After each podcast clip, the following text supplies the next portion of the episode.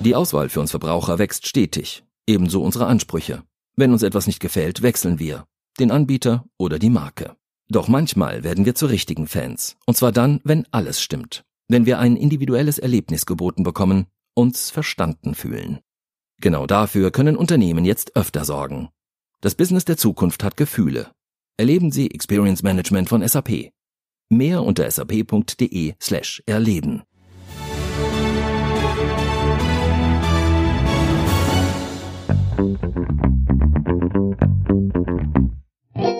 Wir haben unseren Podcast für Deutschland heute mal ein wenig provokativ betitelt. Was oder wer kann Trump eigentlich noch stoppen? Das Impeachment-Verfahren wohl nicht. Da wird morgen zu 99 Prozent ein Freispruch kommen. Ein demokratischer Gegenkandidat? Biden, Sanders, jemand anders? Oder kann Trump sich eigentlich nur noch selber schlagen? Die Demokraten müssen auf jeden Fall jetzt in die Manege. Der Caucus hat begonnen, die Vorwahlen in Iowa. Ein fast schon peinlicher Auftakt mit Pannen bei der Auszählung. Bis März werden sie es aber wohl schaffen, einen Kandidaten zu finden, der dann gegen Trump bei der Präsidentschaftswahl antritt. Aber hat Trump nicht sowieso schon so halb gewonnen? Sind die Wahlen eigentlich noch wirklich offen? Das diskutieren wir heute. Unser Außenpolitikchef Klaus-Dieter Frankenberger sagt, ich glaube, die Wahrscheinlichkeit liegt bei 60, 70 Prozent, dass er wiedergewählt werden wird. Anders sieht es Andreas Ross, lange Zeit Korrespondent in Amerika. Ich glaube, es steht tatsächlich 50-50. Das Rennen ist völlig offen. Außerdem in unserem Podcast für Deutschland an diesem 4. Februar, warum die Inflationsrate eigentlich gar nicht das aussagt, was sie sollte und neue Erkenntnisse über die Kunst der Espresso-Zubereitung. Schön, dass Sie da sind. Ich bin Andreas Krumbock. Für alle, die in irgendeiner Form mit den amerikanischen Vorwahlen, mit dem Auftakt in Iowa zu tun haben, war die letzte Nacht eine sehr, sehr kurze. Es kam und kam einfach kein Ergebnis des ersten Caucus. Es Gab nämlich keins, bis jetzt noch nicht. Niemand weiß also, wie der erste Aufschlag der Demokraten ausgegangen ist, wer in diesem kleinen Bundesstaat, der ja traditionell mit den Vorwahlen beginnt, das Rennen gemacht hat. Den Kandidatinnen und Kandidaten blieb also bei den Wahlpartys nichts anderes übrig, als irgendwas zu erzählen und sich einfach, ja, so halbwegs zum Sieger zu erklären. We don't know exactly what it is yet, but we feel good about where we are. Tonight showed that our path to victory is to fight hard for the changes Americans are demanding. I have a good feeling we're going to be doing. By all indications, we are going on to New Hampshire victorious. Elizabeth Warren, Pete Buttigieg, Joe Biden und Bernie Sanders waren das und sie greifen da natürlich ganz schön in die Trickkiste. Iowa, du hast die Nation geschockt. Wir haben ein sehr gutes Gefühl, alles richtig zu machen. Die Nacht zeigt, dass man hart kämpfen muss und so weiter. Ja, aber was soll man ihnen vorwerfen? Den Damen und Herren Kandidaten, ihnen bleibt ja auch nichts anderes übrig. Wie es passieren kann, dass es keine Wahlergebnisse gibt, das versteht man wahrscheinlich am besten, wenn man bei einem der vielen kleinen Korkusse dabei war. So wie unser Mann vor Ort Simon Riesche, der uns jetzt hören müsste. Hallo Simon. Hallo, grüße dich. Simon, so wie diese Wahlen da ablaufen, das hat ja nichts mit dem zu tun, wie wir es hier in Deutschland kennen. Erzähl doch mal, wo warst du gestern dabei und wie geht das ab? Naja, auch in vielen anderen Staaten. In Amerika kennt man das ja nicht. Das ist hier in Iowa und noch wenigen anderen Staaten eine Ausnahme. Ich war gestern bei einem dieser, du hast sie angesprochen, fast 1700 Nachbarschaftsversammlungen in Iowa dabei, also bei, diesen, bei einem dieser Caucusse, mhm. wie die Veranstaltungen ja genannt werden. Mein Caucus war in einer Grundschule im Norden der Stadt Des Moines, also der Hauptstadt von Iowa, eine eher arme Gegend. Ja, und da waren ungefähr 100 Leute, die erst nacheinander in kleinen Ansprachen für ihren jeweiligen Kandidaten geworben haben und dann mussten sich die Menschen in Ecken stellen, nur die Ecken, in denen Menschen mit mehr als 15 Prozent der Gesamtgruppengröße standen, die wurden dann auch gezählt, also sehr, sehr kompliziert. Bei mir im Wahlkreis waren das übrigens nur die von Pete äh, Buttigieg und Bernie Sanders. Die anderen Wähler können dann am zweiten Schritt sich einen neuen Kandidaten aussuchen und es wird viel dann geworben, wer zu wem geht. Alles recht chaotisch. So ein bisschen Reise nach Jerusalem mäßig, um die Stühle rum in die Ecken und wieder raus. Ja, wobei die Frau, also die Precinct Managerin bei mir, die schien schon zu wissen, was sie tut und es lief zumindest in meinem Wahllokal alles relativ geregelt ab. Okay, das heißt, da sitzt dann irgendjemand, nicht ganz offizieller, sagen wir die Volksschullehrerin der Schule, zählt die Stimmen am Ende und muss das Ergebnis dann in irgendeine App eintragen? Ganz genau, wobei ich bei der eigentlichen Übermittlung der Ergebnisse in meinem Wahllokal nicht mehr dabei war, weil ich schon auf dem Sprung war. Aber ja, es sollte per App passieren, das wurde dort auch gesagt. Am Ende hat aber offenbar genau das und vieles andere nicht funktioniert. Es kam zu Unstimmigkeiten und jetzt ja, steht die Demokratische Partei hier vor einem, man muss es so sagen, einem Scherbenhaufen, eine riesige Blamage. Die Wähler sind sauer. Ich habe hier gerade mit einigen schon am frühen Morgen gesprochen. Die Kandidaten sind natürlich auch sauer. Ähm, nur einen freut das so richtig, Donald Trump, den Präsidenten, Klar. denn die Republikaner, die, die lästern schon. Ähm, Klar. Das heißt, wenn die Demokraten nicht mal hinkriegen, einen Caucus anständig zu organisieren, wie sollen sie denn da ein ganzes Land führen. Ja, das besprechen wir ja gleich auch noch mit äh, Klaus-Dieter Frankenberger und Andreas Ross en Detail, was das alles mit Trump zu tun hat. Ähm, hast du denn jetzt von irgendjemandem mal was gehört, wann die Ergebnisse kommen? Naja, in der Nacht hieß es irgendwann im Laufe des Dienstages. Der Dienstag hat ja natürlich auch schon lange begonnen. Mhm. Ähm, aber es gibt offenbar Fragezeichen und das trägt natürlich alles dazu bei, dass dieses Ergebnis von vielen hier nicht ernst genommen werden wird oder nicht so wirklich ähm, beziehungsweise hinterfragt wird. Also das schadet hier dem gesamten Wahlprozess. Ähm, also irgendwann im Laufe des Dienstages hieß es, aber ähm, versprechen kann man es, glaube ich, nicht. Der nächste Caucus findet in New Hampshire statt. Die Kandidaten sind auch schon auf dem Weg. Du auch schon? Ähm, wie so viele Reporter hier bin ich schon auf dem Weg, beziehungsweise gerade noch in Iowa, dann auf dem Weg zum nächsten großen Flughafen und dann äh, geht es weiter nach New Hampshire.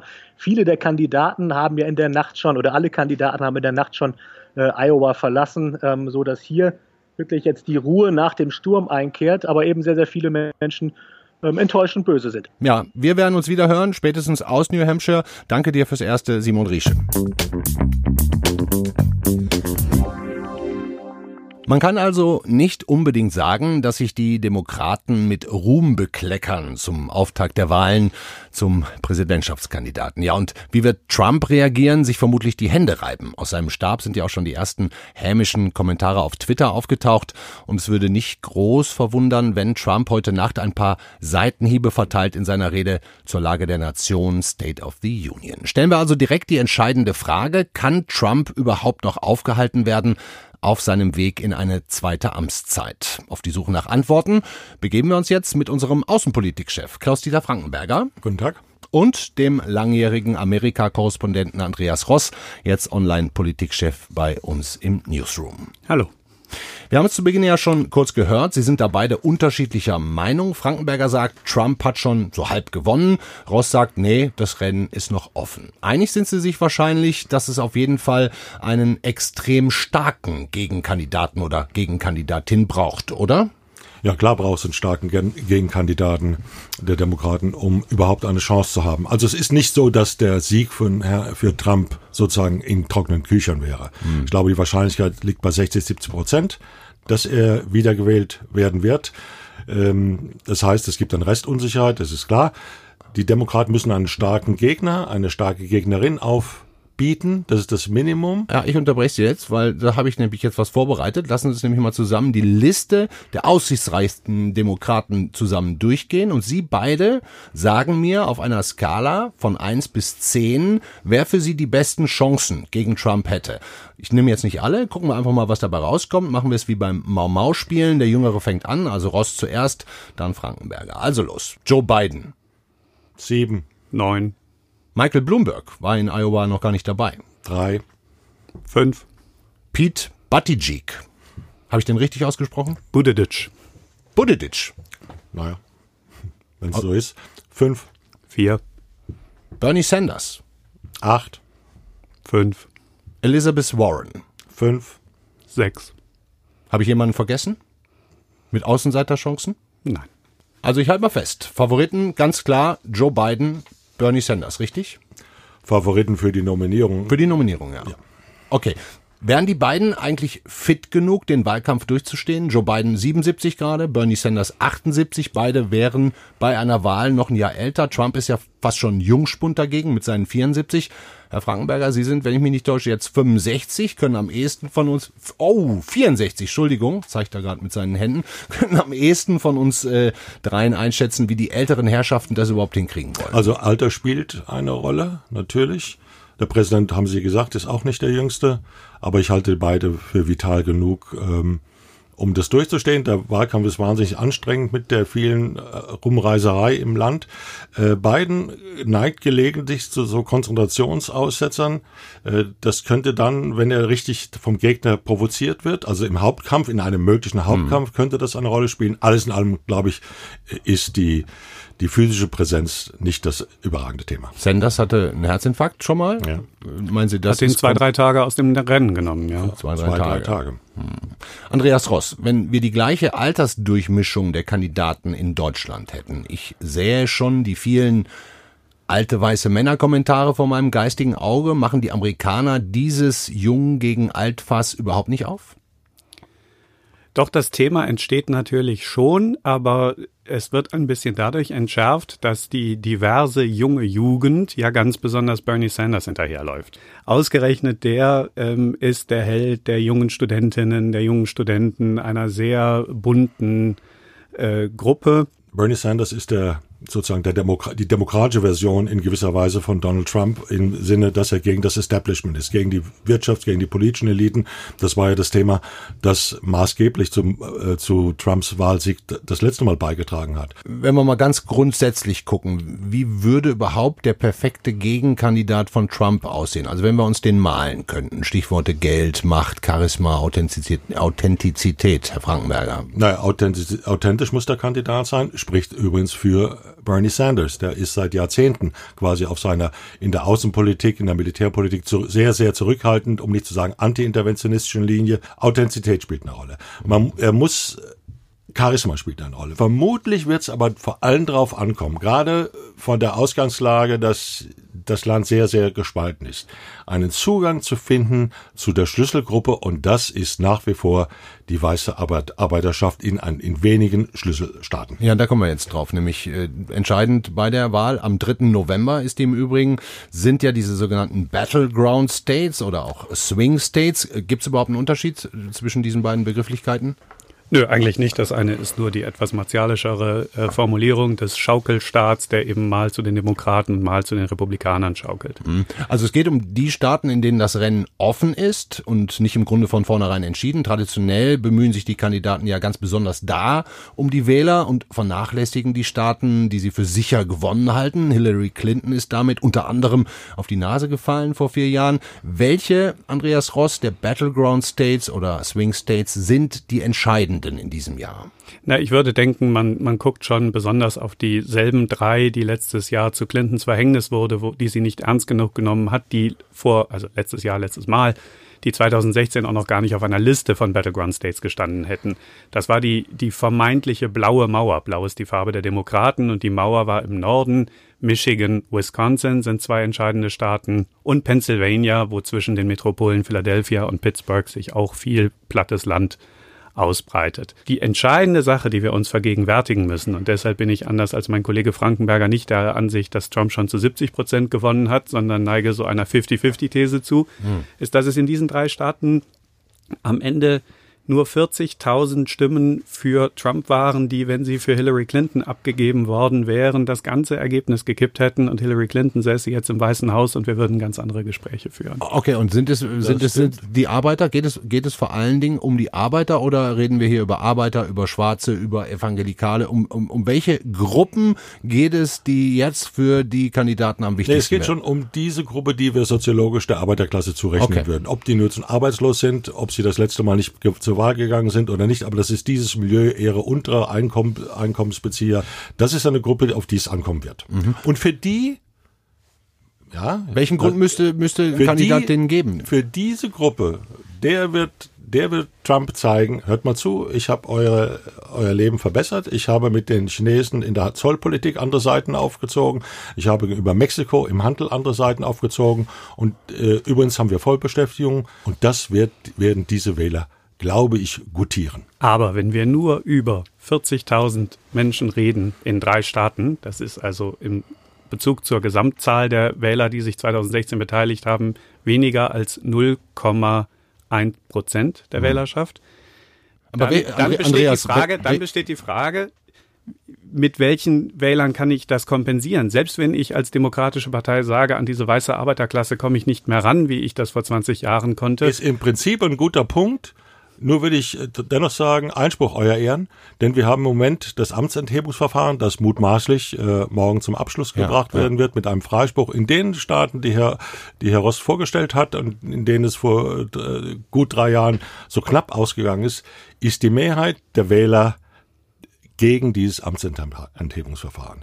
Mit anderen Worten, das ist schon mal, das spielt schon mal Herrn Trump in die Karten. Okay, Frage mit Ja und Nein bitte zu beantworten. Glauben Sie, dass ein demokratischer Kandidat es schaffen kann, diese entscheidende Wählergruppe, die Arbeiter, egal welcher Hautfarbe, zu mobilisieren und äh, zu bewegen, für die Demokraten zu stimmen oder zumindest da die Mehrheit zu bekommen? Nur zu einem klitzekleinen Teil, Ja, aber ja oder wenn nein? ein Prozent sich ändert, ist es schon viel. Sag ja oder nein.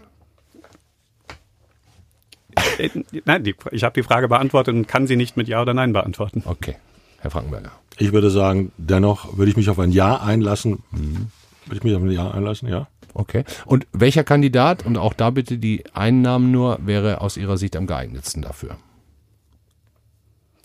Bei der Arbeiterklasse, bei den Weißen würde ich sagen, ähm, Aber geht es nicht genau Sanders. darum, um diese Wie Leute? gesagt, es geht entweder darum, dass ich die zurückkriege oder darum, dass ich genug andere Wähler mobilisiere, dass es egal ist, was ich links verliere, wenn ich es nur rechts dazu gewinne. Okay.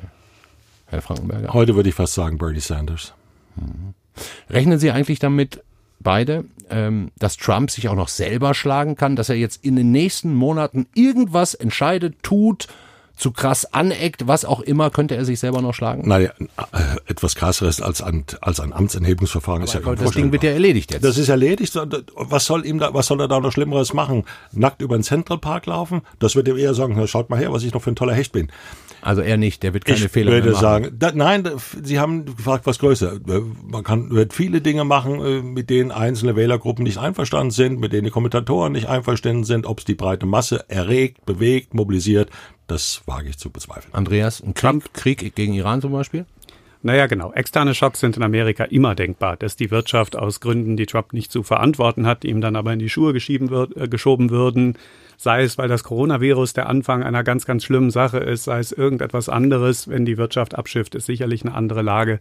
Ein großer Krieg, egal ob Trump den gewählt hat oder ob er über Trump hineinbricht sozusagen, wäre sicherlich nochmal ein möglicher Gamechanger. Aber ansonsten, was Trump und sein Anecken, sein unübliches Verhalten angeht, hat er die Meisterschaft im Feuer mit Feuer bekämpfen so weit getrieben, dass ich nicht sehe, wie irgendetwas ihm da an seinem, äh, gelinde gesagt, unorthodoxen Stil noch zum, zum Verhängnis werden sollte. In den nächsten zwei Monaten sind wir schlauer. Wir werden dann, auch wenn das Ergebnis aus Iowa Stand jetzt noch nicht vorliegt, wir werden wissen, welchen Kandidaten die Demokraten aufstellen werden. Und dann wird es in etwa, der Wahlkampf läuft jetzt schon, wir werden aber dann spätestens am 3. November den neuen Präsidenten der Vereinigten Staaten kennen. Wenn ich Sie beide da jetzt nochmal um eine letzte Einschätzung bitten dürfte, wer wird es? Herr Frankenberger. Ja, als Präsident oder Hm, der Präsident. Donald Trump? Andreas Ross. Na, ich habe 50-50 gesagt, also sage ich Trump oder Joe Biden. Okay. Vielen Dank. Danke.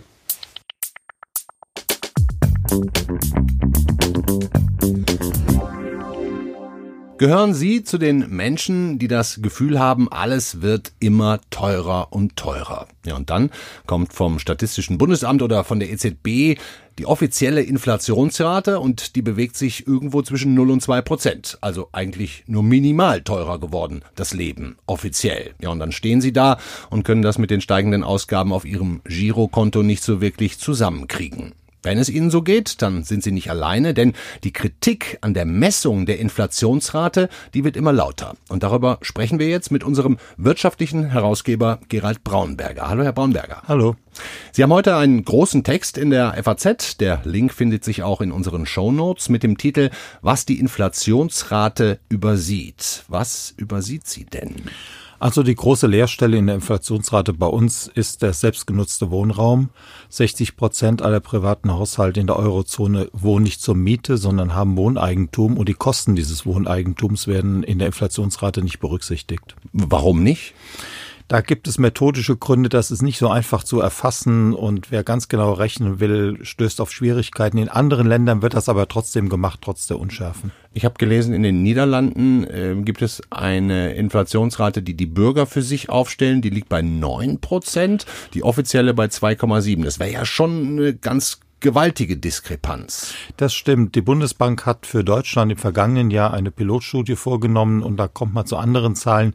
Die meisten Menschen in Deutschland sehen die Inflationsrate zwischen 0 und 3 Prozent, also in etwa da, wo sie ist. Es gibt aber auch in Deutschland Menschen, die glauben, die Inflationsrate wären 5 oder 10 Prozent. Das sind immer nicht viele. Ähm, wer entscheidet denn, wie diese Inflationsrate überhaupt zusammengesetzt wird?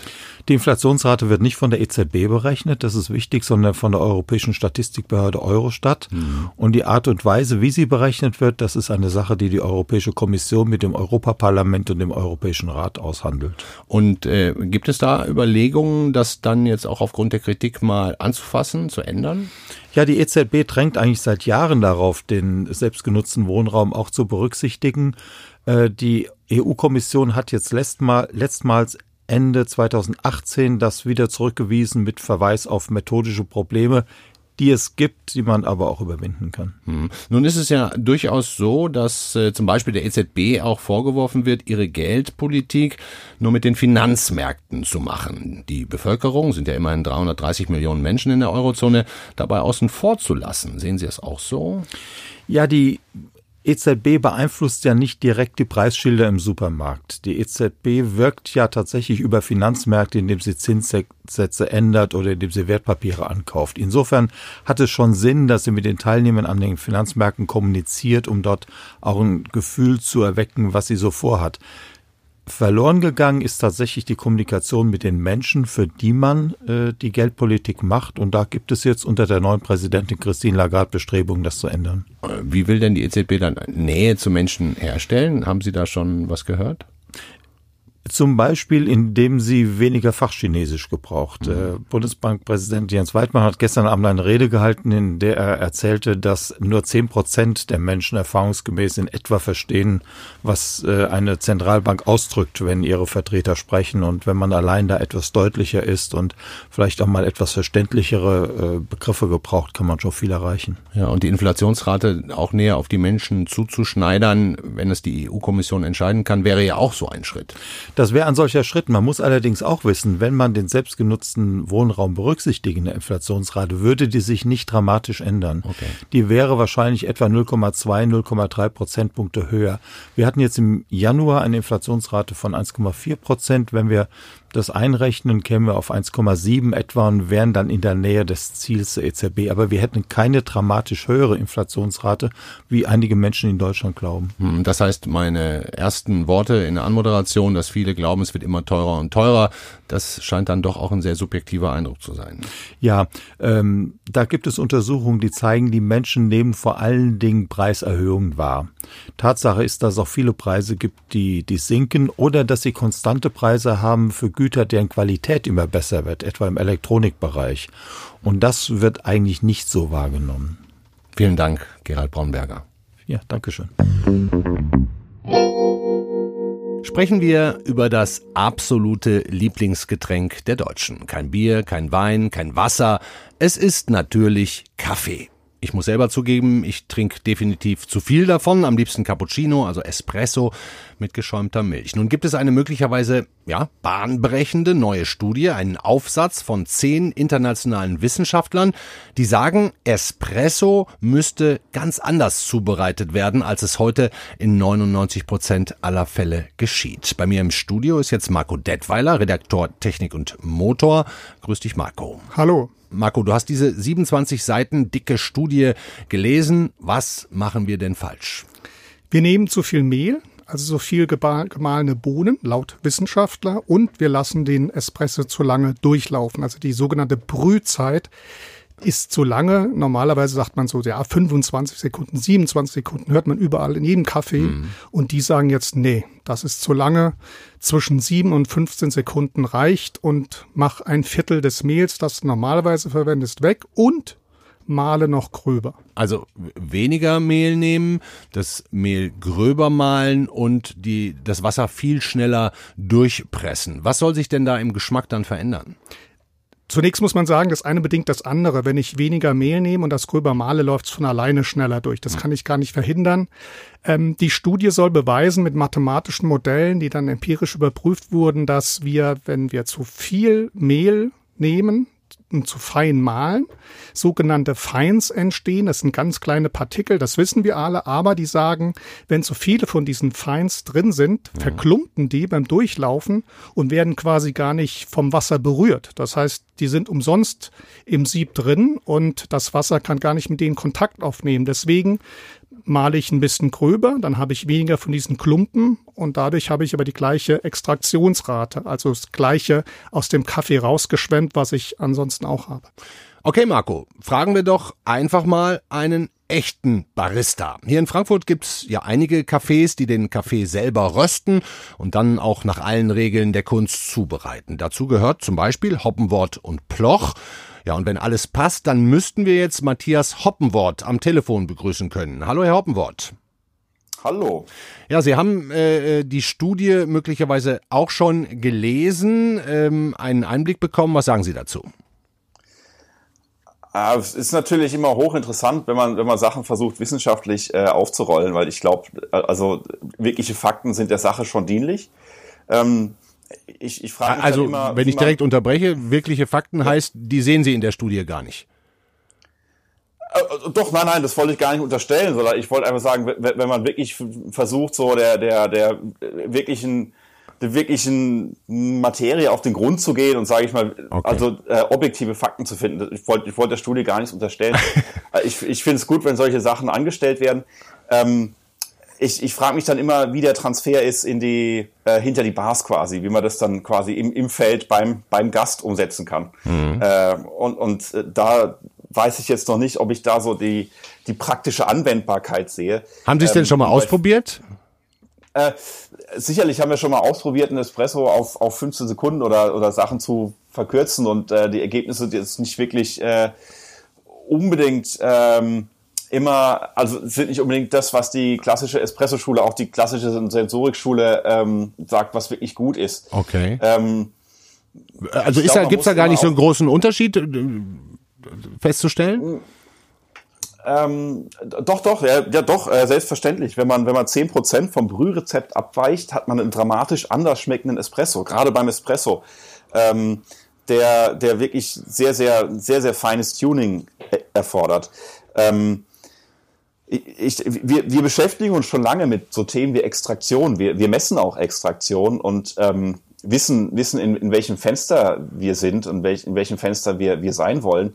Äh, aber nichtsdestotrotz arbeiten wir eigentlich kaum mit, äh, also wir, wir messen jetzt nicht jeden Kaffee, wir legen nicht jeden jeden Kaffee auf einen Refraktometer und gucken, aha, wir sind es in dem Fenster, sondern am Ende entscheidet unser Gaumen. Hm. Ähm, wie, wie, wie sieht glaub, denn, was, ja, wie sieht denn für ja? Sie der perfekte Espresso aus? Wie, Sie haben da ja auch wirklich schon viel getüftelt und äh, ich habe es auch ja. bei Ihnen schon mal probiert. Ähm, wie muss der gemacht werden, aus Ihrer Sicht? Ähm, also, ich meine, wir verkaufen ja Espresso äh, und äh, am Ende muss er im Gast schmecken. Ähm, aber es gibt natürlich ganz viele objektive Kriterien, in die wir, in die wir, in die wir, also ganz viele sensorische Dimensionen, in denen wir das auseinandernehmen können. Und äh, am Ende ist wichtig, dass zum Beispiel Säure, Bitterkeit und Süße im Einklang zueinander sind, dass, dass, dass eine, eine gute Balance erreicht wird. Mhm. Also es sollte ausbalanciert sein und es sollte eben auch ich meine, Espresso ist auch irgendwas, was so ein bisschen, Entschuldigung für den Ausdruck vielleicht, aber ein bisschen sexy ist auch. Also ein schönes Mundgefühl hat, cremig, kräftig. Ähm, und, und das muss alles passen. Und, mhm. und wenn man dann noch, noch ein bisschen weitergeht und einen spannenden Rohkaffee hat, dann hat man gleichzeitig noch einen schönen Flavor. Ja. Und, und das ist, das ist, das ist, sag ich mal, die, die, die, die Kunst oder, oder das, das Handwerk, äh, einen ausbalancierten Espresso hinzukriegen, der sehr viel schönen Ursprungsflavor mitbringt. Okay. Ja, Herr Hoppenwort, wir danken Ihnen sehr für diesen Einblick aus dem Alltag eines Barista. Dankeschön. Was war sonst noch wichtig heute in der Welt? Die Ärztegewerkschaft Marburger Bund hat heute zu bundesweiten Warnstreiks an Unikliniken aufgerufen. Vorgesehen sind Streiks an insgesamt 23 Häusern. Damit sind rund 20.000 Mediziner aufgerufen, ihre Arbeit niederzulegen. Der Marburger Bund fordert 6 Prozent mehr Gehalt sowie eine Begrenzung der Bereitschafts- und Wochenenddienste für die Klinikärzte. Orkanartige Böen, Dauerregen, überschwemmte Straßen, umgestürzte Bäume. In vielen Deu Teilen Deutschlands haben Unwetter für Einsätze der Feuerwehr gesorgt. In der Nähe von Trier mussten Menschen aus einem Haus gerettet werden. Anlässlich des Weltkrebstages haben die Deutsche Krebshilfe und Hautärzte aufgefordert, Solarien bundesweit zu verbieten. Der Gebrauch dieser Geräte verursache jährlich europaweit bei etwa 3400 Menschen schwarzen Hautkrebs. In etwa 800 Fällen führe das sogar zum Tod, heißt es in einer gemeinsamen Mitteilung. Der Bundesfachverband Besonnung weist das zurück. Laut einem Sprecher des Verbandes gibt es keine wissenschaftliche Grundlage für die Aussagen der Krebshilfe. Eine moderate Solariumsnutzung steigere nicht das Risiko an Hautkrebs zu erkranken. Bundesinnenminister Horst Seehofer hat sich auf dem Polizeikongress in Berlin für einen stärkeren Schutz der EU-Außengrenzen ausgesprochen. Seehofer sagte, er wolle die Themen Sicherheit und Asylpolitik zu Schwerpunkten der deutschen EU-Ratspräsidentschaft machen. Deutschland übernimmt in der zweiten Hälfte dieses Jahres die Ratspräsidentschaft der Europäischen Union. Das war unser Podcast für Deutschland an diesem Dienstag, den 4. Februar. Ich hoffe, es hat Ihnen gefallen, sind auch morgen wieder dabei, wenn meine Kollegin Tammy Holderried Sie begrüßt. Und wir freuen uns wirklich sehr, wenn Sie uns in Ihren Podcatchern bewerten, gerne auch einen Kommentar dazu schreiben. Wenn Sie Änderungswünsche, Feedback haben oder von uns irgendetwas wissen wollen, schreiben Sie uns gerne an. Tun Sie das entweder per E-Mail an podcast.faz.de oder schauen Sie auch mal in unsere unserem neuen Instagram-Account rein, FAZ Podcast. Da ist jetzt noch nicht allzu viel drin, aber es wächst langsam und da können Sie uns zumindest schreiben. Vielen Dank. Macht es gut.